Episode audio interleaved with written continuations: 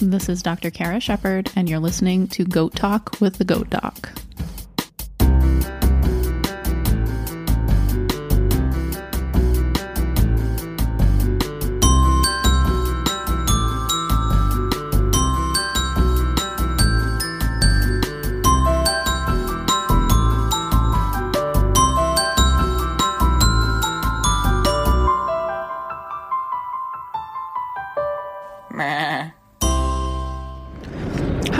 Thanks for listening to Goat Talk with the Goat Doc. This is episode sixteen, and I'm going to try to talk about meningeal worm kind of off the top of my head in my truck. I got a listener email asking to talk about meningeal worm, and it's a good timely uh, topic for the Northern Hemisphere because uh, fall, September through November, tends to be when we see these cases that are clinical for meningeal worm. Um, so we'll talk about that and what it looks like and what I do with it and what the prognosis is for these guys. Uh, as always, this podcast is is provided with the intent to educate and inform. It is not a substitute for professional medical advice or veterinary care provided by your primary vet, and I strongly encourage you to establish and maintain a current and valid V C P R, veterinarian client patient relationship with your local vet. So, meningeal worm is a problem mostly for small ruminants and camelids. So camelids are alpacas and llamas, uh, and they're even meningeal worm is probably even more of a problem for camelids than it is for small ruminants. Um, the meningeal worm is called that because it goes to the neural tissue, so like the spinal cord and le- less optimally and generally less commonly can uh, involve the brain. Uh, if you look it up on Wikipedia, it's got a great description that it is a neurotropic nematode parasite, which is just a really fun thing to say. And uh, neurotropic uh, would be an affinity for neural tissue, so spinal cord and brain. The uh, species name for meningeal worm is Parelaphostrongylus tenuis. People might, uh, I think people most commonly call it meningeal worm or P. tenuis, because the whole Parelaphostrongylus thing is a long thing to say. Um, so... This is a problem in areas where there is a white teal, white-tailed deer population. So New England certainly has plenty of white-tailed deer, uh, probably most of like the northern part of the United States, and uh, Canada has pretty solid white-tailed deer population. Um, and P. tenuis is its normal definitive host is the white-tailed deer. Uh, the definitive host is like the final host in a parasite life cycle uh, that is required for it to like come to maturity and reproduce. As most, or maybe not most, but many parasites, P. tenuis has like a, a kind of complicated life cycle. This is one of those crazy biology things where like I'm just like, why did that happen? It's so crazy and weird. Um, there are, and in most parasites, usually gastrointestinal parasites, which P. tenuis has like a G I portion to its life cycle. Uh, it uh, has like st- different larval stages, so we call them L one, L two, L three stages, which it like molts from this like small larva to like a different larva, and it's just got a complicated life cycle. And maybe like people who are very specific parasitologists know all the details of these, and I probably knew them better once upon a time when I had to take an exam for them.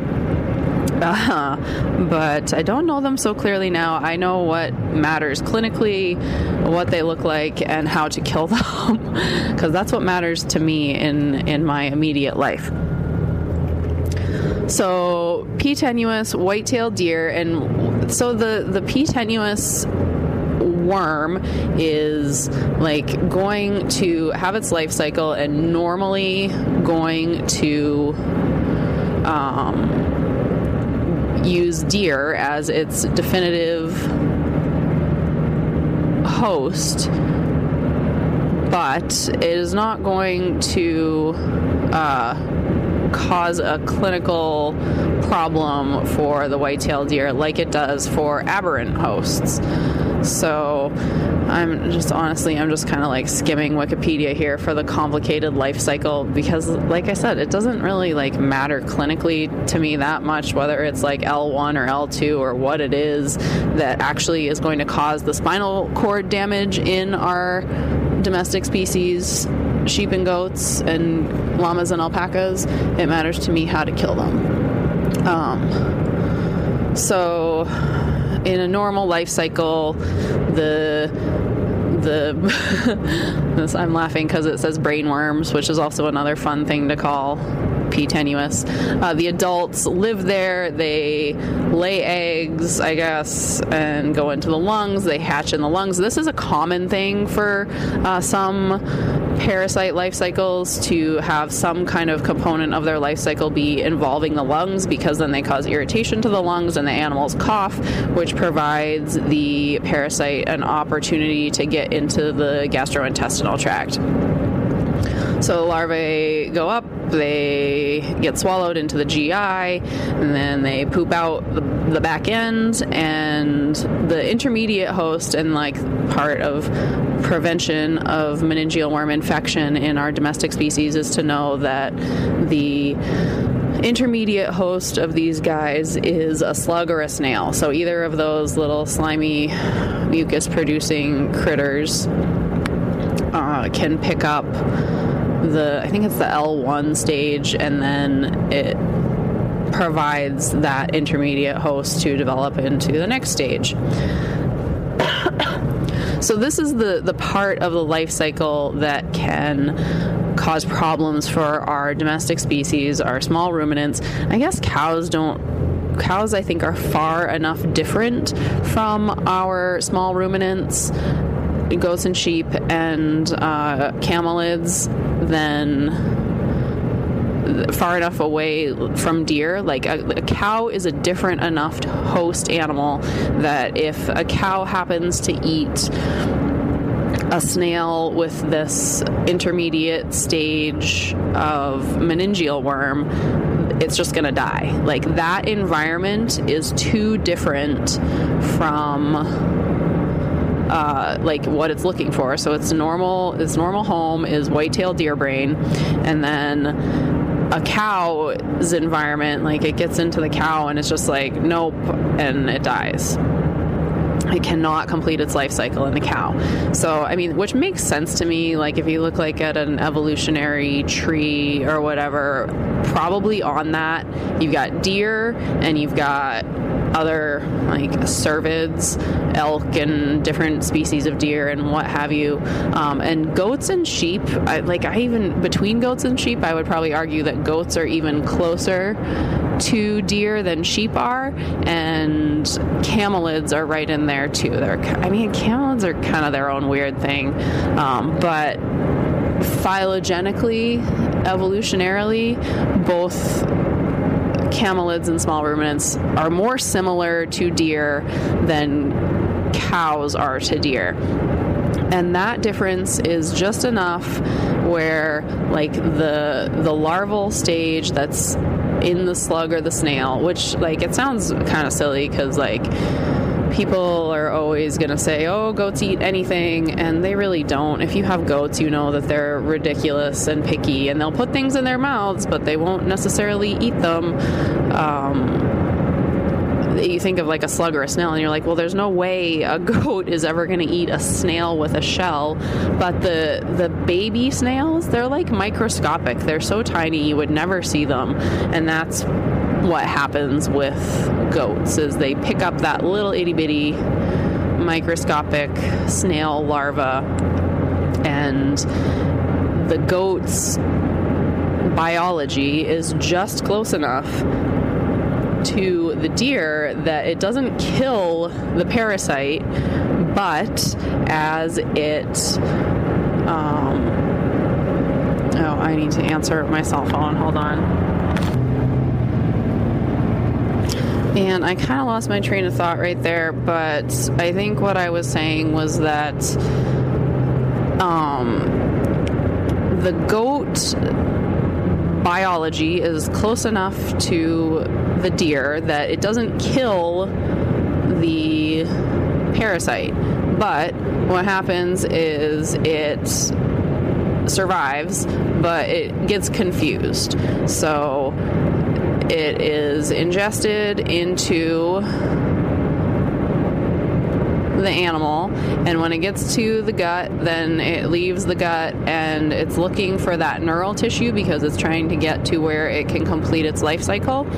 But in the goat, it gets lost, and it kind of like migrates toward what the neural tissue is, and it goes to the spinal cord, and uh it starts to cause problems there because it's like, oh, this isn't a deer and I'm lost and I'm just going to damage this neural tissue. Um, most commonly, what so what that looks like, and that's the that's the problematic part for goats, is that it's damaging neural tissue, and which is, you know, neural tissue is kind of important.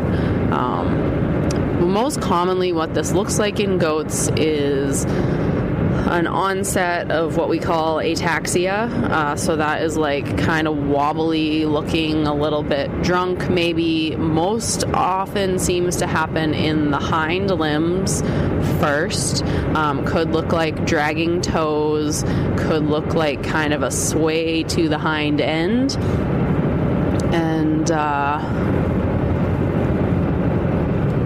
Yeah, and if it can be very subtle at first and then can progress over a number of days kind of quickly. Another couple of things that can happen with this are kind kind of some interesting neurologic effects, because the way that, like, the skin, for example, is innervated, uh, different segments of the spinal cord have nerves that come out like little branches leaving the spinal cord, and that innervates different areas, and if certain areas of the spinal cord are damaged by these lost migrating parasites, then can cause those nerves to be irritated, and those nerves can be like nerves that make the skin feel, and if they're irritated, it feels like the skin is itchy, so they may scratch in certain areas, um, like rub the fur off or be really itchy in certain areas. Um, but most commonly what we see is like that hind limb ataxia.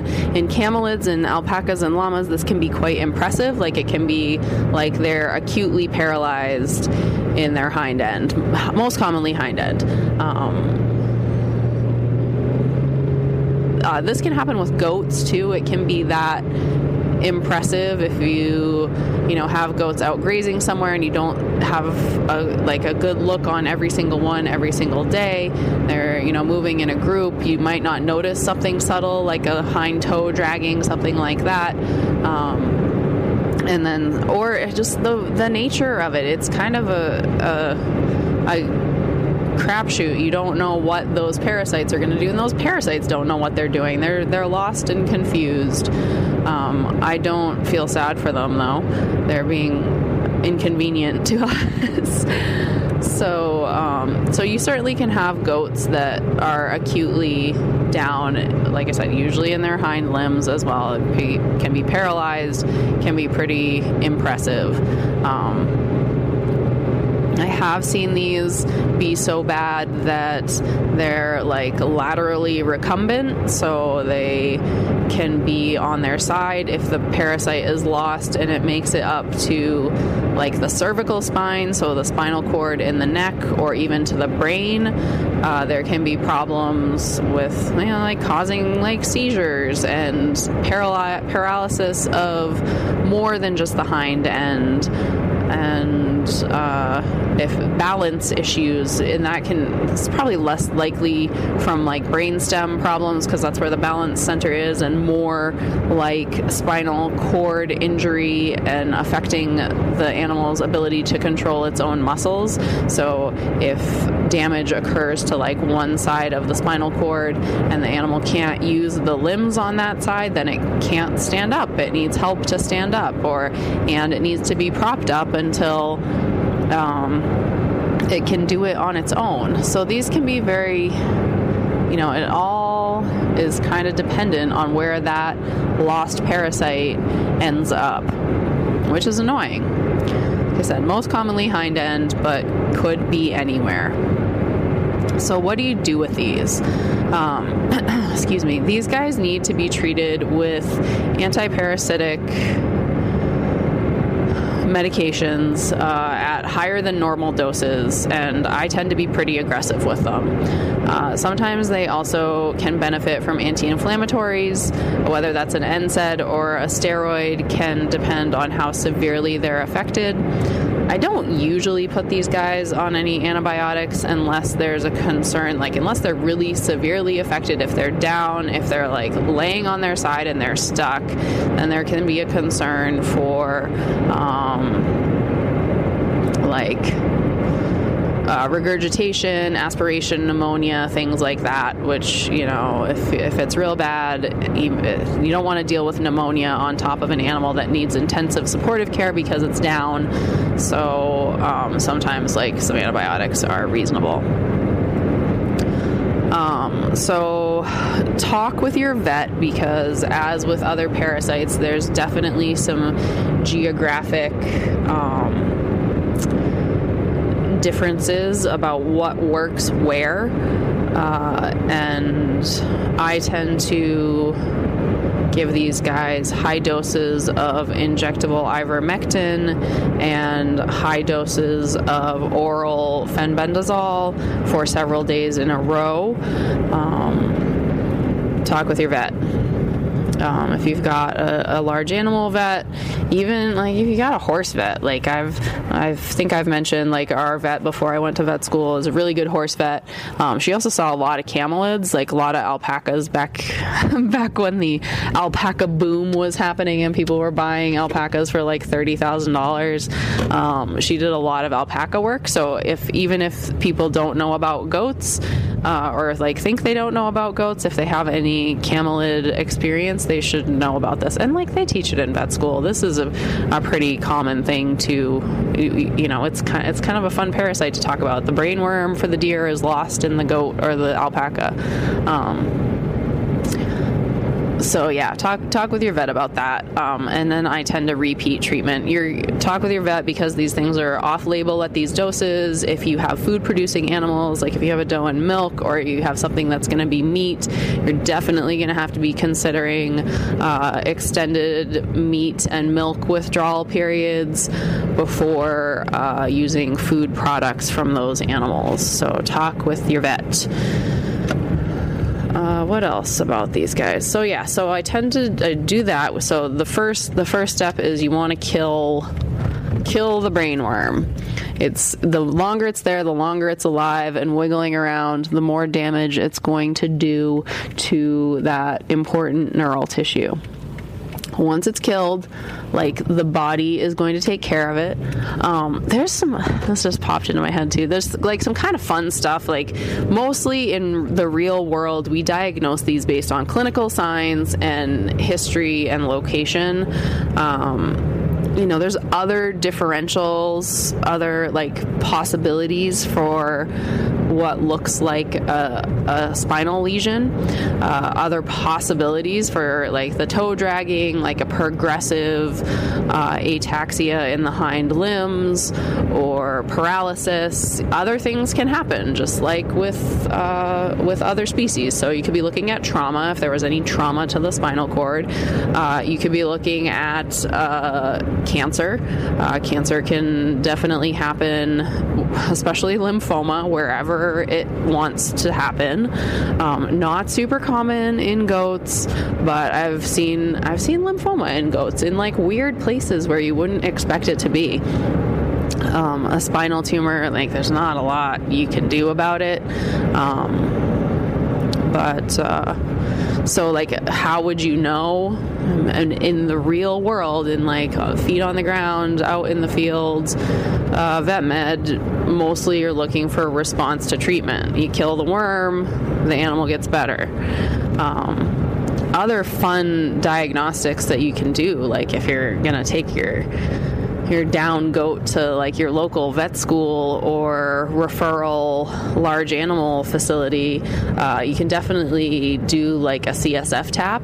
So that's cerebrospinal fluid, and uh, it's pretty easy to do in goats. That uh, you can do like a lumbar tap, and uh, you know, you sedate them and sterilely prep them and get a sample. Cerebrospinal fluid is the fluid that surrounds the spinal cord and the brain, and it's usually clear, um, and yeah, so you take that out and you have to get it analyzed really fast. So this is kind of a referral center type thing. I, I'd do one of these if somebody wanted me to, um, but then I'd have to really make sure I could get to FedEx and get it to a lab like that night. The fresher you look at this stuff, the better. Uh, you're not going to see the parasite in it. You are going to see uh, what we call it uh, pleocytosis. So normal cerebrospinal fluid should not have a lot of cells in it. Uh, when there's inflammation, so also like something like meningitis, so infection of the meninges, which are the, the tissues that keep the cerebrospinal fluid near the neural tissue and protect it. Um, men, that's meningitis. So bacterial meningitis, viral meningitis, these are all, these are all things. Um, and you can see increased cells in those events. And what we would see in uh, meningeal worm, hopefully, is what we call a eosinophilia. Eosinophils are one of the lines of white blood cells that are specific for parasites. So when those are elevated, like in peripheral blood, like in white blood cells circulating, uh, I expect them to, uh, like maybe it's a cat with fleas, or maybe it's got a G I parasite infection that is trying to fight off. That's, eosinophils usually are increased in response to a parasite, or also can be increased in response to like an allergen. But uh, eosinophilia in C S F is consistent with meningeal worm. So that's that's kind of fun. That's probably like way more information than your average goat producer needs, but um, it's kind of cool when you can you can do that. You're never like you're never gonna like really really know. Um, that's that's a confirmatory test, but it's not, like I said, you're not gonna get a meningeal worm in that C S F tap. You're gonna be looking for those white cells, increased white cells, increased eosinophils. Um, The only like really one thousand percent for sure way to diagnose this is on postmortem uh, and sending for a necropsy with examination of those neural tissues. And you can see the lesions. Uh, you can see the parasites. There's like some pretty cool pictures out there of, uh, you know, these animals that died and had their spinal cords cut out, and some of them, some of them have the parasites right there, and they're stained, and there they are. So it's kind of cool. Not cool for the animal, not cool for the parasite, not cool for anyone involved, but kind of cool to look at. Um, yeah, so aside from killing the parasite, back to treatment, um, you are looking at supportive care. So any kind of spinal lesion, whether it's trauma or a tumor or a, like a disc in a dachshund or a, a worm that got lost and messed up the spinal cord, is going to uh, it's going to have to heal. And nerves take a really long time to heal, which is why the best case scenario is to catch these early. These goats with meningeal worm, um, and kill it, because then they've not had a lot of time to wreak havoc on that neural tissue. I can't remember. I think it's something like nerve cells regenerate at like one millimeter a week or day or something like that. I can't remember. Maybe I'm thinking of corneal tissue too. I don't know. But it's slow. It's a slow process. Nerves can regenerate. Uh, or regrow and reconnect. Their nerves, neurons are like these long little skinny things that pass information up and down. So if they're cut and the information they're trying to pass is, hey, move that muscle, hey, stand up, that's that's the problem, is like that that um, that info isn't getting where it needs to be. So um, they can improve. Uh, anti-inflammatories can help. Uh, killing the worm is the big thing. I've had animals recover from this, from like, you know, like the down laterally recumbent needed to help to stand up, or very weak in the hind end needed help to like posture to urinate and get better to the point where they can walk around. Uh, sometimes they have funny, they may have like a funny stature in the hind end. They can have permanent uh, neurogenic muscle atrophy. So that means that the nerve going to whatever muscle body muscle belly is affected did not regenerate, and when the muscle is not stimulated by the nerve, it just kind of wastes away. um Sometimes these animals can still walk around. It really depends what muscle is affected, uh, but the, they can compensate with other muscles. But sometimes you can put hands on like hind limbs, for example, and feel one compared to the other and be like, oh, that feels way different. That muscle right there is way smaller than the other side.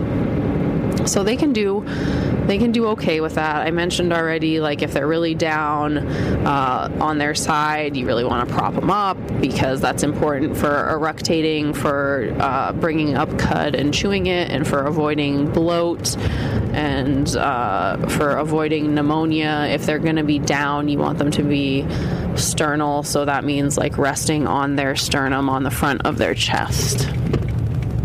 Um. Some, so like here's this really annoying thing that happens. Prevention of P. tenuis. So there's a couple of ways you can approach this. One way is uh, some people will give ivermectin, uh, and I like ivermectin injectable for this, because if you give it orally, it's mostly going to stay in the gut and not really get out into higher concentrations into the peripheral and neural tissues. Um, so I usually do injectable.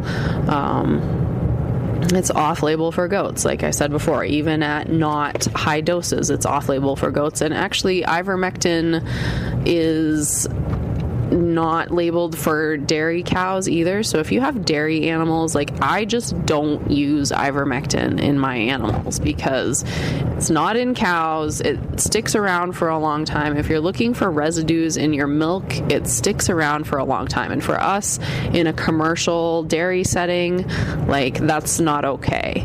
Um, I use different dewormers when I need to deworm my goats. Uh, So I don't I don't do routine like ivermectin injections because of that. Uh, if you have pets, or maybe if you have meat goats, I don't know about like the withholding for meat. Honestly, I'd have to go look it up and possibly contact Farad, which is the food animal residue something or other. Like they're trying to prevent drug residues in food animals, um, and they're very helpful. So, um, that is one thing there. Um, pets, on the other hand, if you have like a couple of little pet weathers, uh, I, and you know that there's deer around, I am not opposed to saying, okay, it's like September, go ahead and give them some ivermectin so they don't get meningeal worm. The whole milk withholding thing, I'd probably be, oops, oh, sorry, I just dropped my thing. Um, I'd probably be more concerned about the meat withholding with injectable ivermectin, uh, but the whole milk withholding thing, yeah, I I shouldn't even say this. Um, ivermectin is very safe. It's really like a commercial thing that you don't want ivermectin in your dairy products.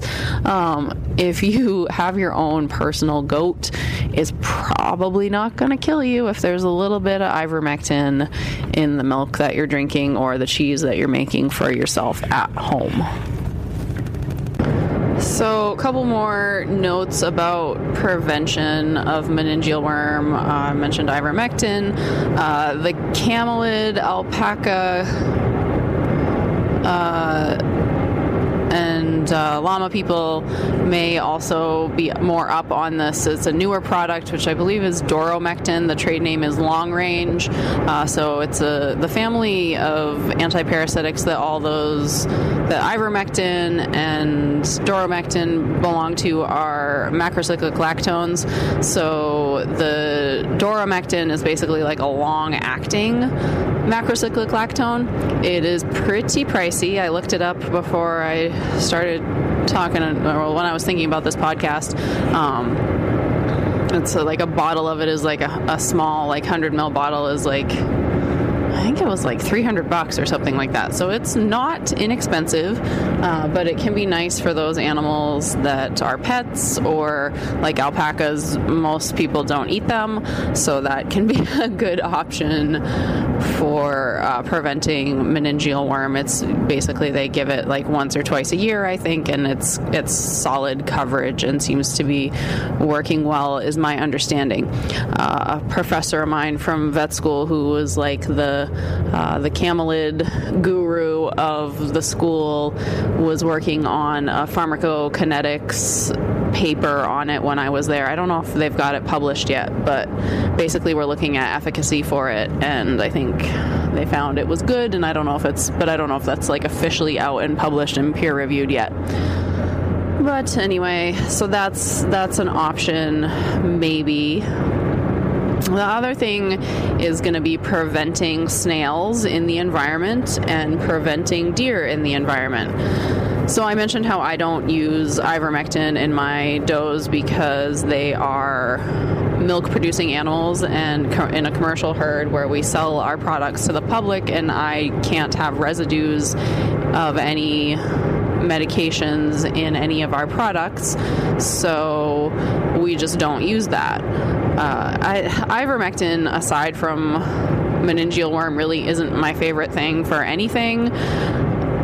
Uh, the other intestinal parasites, I tend to think it's not really that great for. It's been around for a while. It's been heavily used. It's been available over the counter. Uh, so it's, I think parasites have generally built up a pretty good resistance to it as far as your normal G I parasites. So I, I use other stuff for deworming for G I parasites. Uh, my own, so how do I, do I worry about meningeal worm in my own does? Not really, because I don't have a lot of, we definitely have deer like in our neighborhood, but I don't see them in my immediate vicinity a lot, and I think that has to do with a couple of things. One is like we have a good fence for the goats. I have never seen a deer in the goats in the does pasture. Uh, I we have multiple dogs, multiple crazy pointer dogs that run around in the woods and will like go around the perimeter of the fence. Not like the whole thing, they don't get to the back in the woods, but I think their craziness is at least somewhat enough, and them leaving their smell and marking is somewhat enough to deter deer from wanting to hang out. I think they also tend to deter predators. We don't, people not very far from us regularly see bears and coyotes. We see foxes, but I'm not too worried about foxes as far as the goats go. Um, so discouraging deer from hanging around is also good. Uh, and then also kind of minimizing snails and slugs in the environment is good. A couple ways you can do that. Like I've looked at a lot of gardening forum type type uh, sources for slug and snail prevention, because slugs and snails are a problem for your vegetable gardeners because they eat the stuff and We want to eat the stuff, not feed the slugs and snails. So there's options there. Some of them would involve like significant labor and financial investment. Like you can put a like a sand barrier, like a little bridge of sand around your environment where your animals are. So it's like a little sand wall. It'd be like a foot wide barrier of regular old sand, and I guess snails and slugs don't like to go across it, and then they don't come into your goat's environment. Um Also, I've heard that copper does the same thing. I don't know if that's like technically proven, and that would be a lot of copper and very expensive. So I probably wouldn't do that myself either. But um, other things like snails and slugs really like dry, or sorry, don't like dry. They like uh, moist, damp, low-lying water, like standing water, wet environments. So the drier your environment is, the less likely you are to have a snail and slug problem. And uh, also not overgrazing is good. If you're, I think there's something about how like slugs and snails will only go up forage, like they'll only climb up the blades of grass so far uh, before they'll stop. So if you're if you have grass, mostly grass grazing for your goats, they're and they're chewing it right down to the ground, then they're maybe more likely to pick up the little baby slugs and snails versus if they have access to browse. So if they have access to trees, which are higher up, then they're not going to have, uh, you know, the snails are much less likely to climb up the trunk of the tree and like go out the branches and all that stuff than, uh, than just climb up the blades of grass. So depending on what they're eating and just where it's located in proximity to the ground, like this is kind of like, think about what slugs and snails like to do and try to avoid them.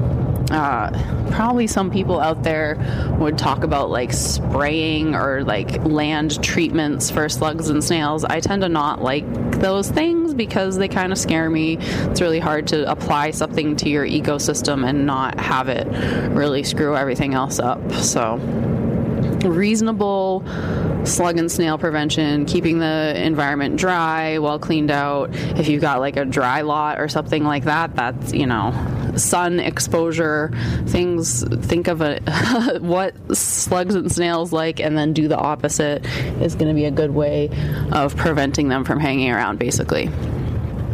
Um, so those are your kind of your options for prevention. I think I kind of talked about everything that I wanted to touch on for meningeal worm, and I will try to put together some show notes with some fun pictures and things like that. And as always, if you have any questions, comments, suggestions for topics, please always feel free to email me at goat dot kara at gmail dot com. That's G O A T D O C C A R A at gmail dot com. The website is goat doc dot com, and I'm on Instagram at goat underscore doc. And thanks very much for listening, and I will talk to you guys soon.